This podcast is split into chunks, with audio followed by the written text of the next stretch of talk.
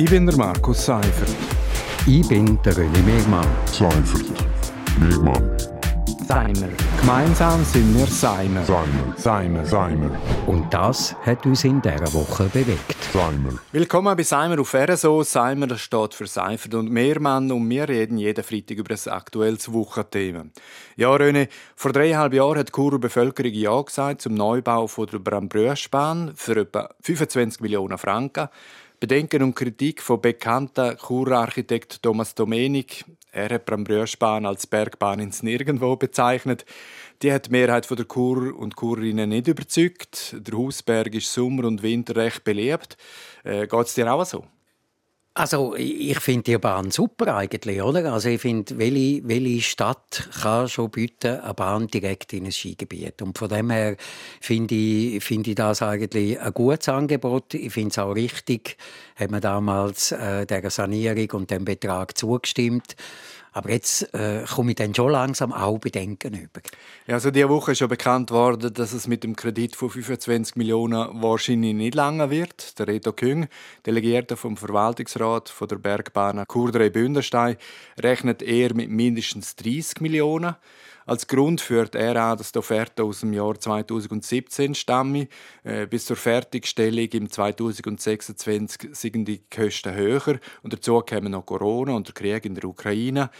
Und auf der Bau der neuen Talstation, auch der käme teurer als geplant. Offenbar sind Verhandlungen mit dem Landbesitzer für die Zufahrt zur Talstation eher schwierig. Äh, ich bin ja Laie, aber äh, erklärt man Verhältnis über mögliche Zufahrten, Langkäufe nicht vor Abstimmung für ein solches Projekt? Also für mich gehört das äh, durchaus dazu. Und ich weiß nicht, ist da richtig verhandelt worden, ist da nicht richtig verhandelt worden. Ähm, ich habe auch jetzt bei dem Interview ein bisschen das Gefühl gehabt, man tut schon mal so ein bisschen äh, den Platz vorbereiten darauf, dass es dann teurer kommt. Ich meine, die 30 Millionen, es hat ja dort bei der Abstimmung also plus minus 25 Prozent, äh, weil es ja ein langfristiges Projekt Projekt ist, das ist okay. Aber wenn es dann irgendwann noch teurer wird, dann muss man sich dann schon fragen, was das eigentlich soll und ob man das gut vorbereitet hat oder ob man da nicht irgendwie so in Richtung Berliner Flughafen äh, äh, läuft oder irgendwie an diesen Fassen ohne Boden und da kommt noch etwas und dort wird der Stahl noch teurer und so. Und ich glaube, bei einem so Projekt muss man das von Anfang an einberechnen. Und ich glaube, das kann man auch. Ich habe das Gefühl, es könnte auch noch weitere Verzögerungen geben. Also allein wegen mal dem Standort der Talstation.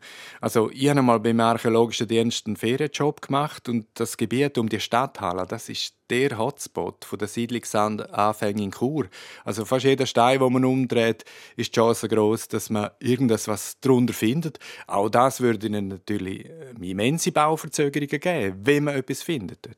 Wenn man etwas findet, das ist wahrscheinlich zu 100% sicher, dass man etwas findet. Eben, das, äh, das weiß man, dass dort äh, Siedlungsreste sind. Und jedes Mal, wenn man anfängt zu graben, dann, dann äh, muss man die genau anschauen. Dann kommt der archäologische Dienst ins Spiel. Hat auch der Stadtpräsident ähm, bei dem Landabtausch, wo es gegangen ist mit der Bürgergemeinde Haus Altgasse und, und der, der, Parkplatz, dort ist das auch schon angetönt worden. Da gibt es sogar schon Überlegungen, wie man denn die Überreste von allfälligen römischen Ruinen, wo man findet, wie man die kann sichtbar machen, äh, dass die auch nachher noch, wenn der Platz überbaut ist, sichtbar sind. Also das hätte man auch müssen wissen. Ja, irgendwie das Gefühl, es ist so ein bisschen Salamitaktik. Man hätte mal so viel gesagt und über das haben wir abgestimmt. Das ist noch so durchgegangen und und und jetzt tut man äh, das Feld vorbereiten, dass man, dass dann heißt, ja jetzt brauchen wir halt nochmal zwei Millionen und dann brauchen wir dann nochmal drei Millionen. Und ich meine, das ist ein privatrechtliches Unternehmen, da muss man sich dann schon fragen, ob man nicht auch äh, am Markt äh, privatrechtlich könnte Geld auftreiben.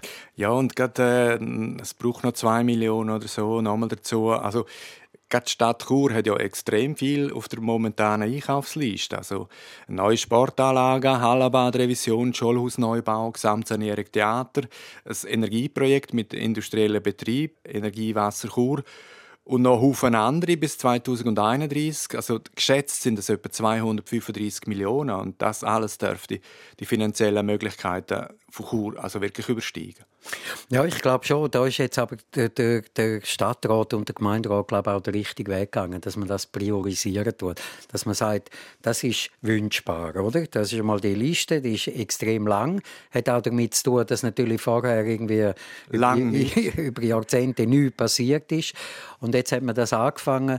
Und ich glaube, man muss dort schauen, was muss man wirklich sofort machen oder in den nächsten fünf Jahren und was ist in zehn Jahren dann möglich und so, dass man da das ein bisschen raus.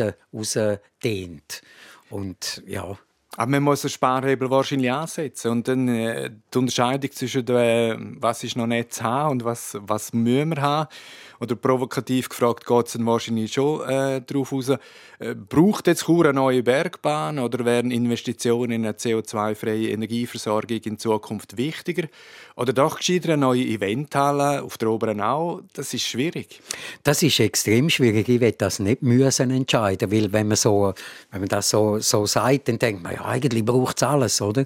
Aber ich glaube, man muss wirklich Prioritäten setzen und da denke ich mir, dann, dann muss vielleicht das Bändchen ein bisschen anstehen und die Eventhalle allenfalls auch. Wir machen einen Schlusspunkt an einer Stelle. Das ist Seimer Nummer 101 vom 25. November. Seimer gibt es jeden Freitag hier auf RSO. Ich bin der Markus Seifert. Ich bin der René Megmann. Seifert. Megmann. Seimer. Gemeinsam sind wir Seimer. Seimer. Seimer. Seimer. Und das hat uns in dieser Woche bewegt. Seimer.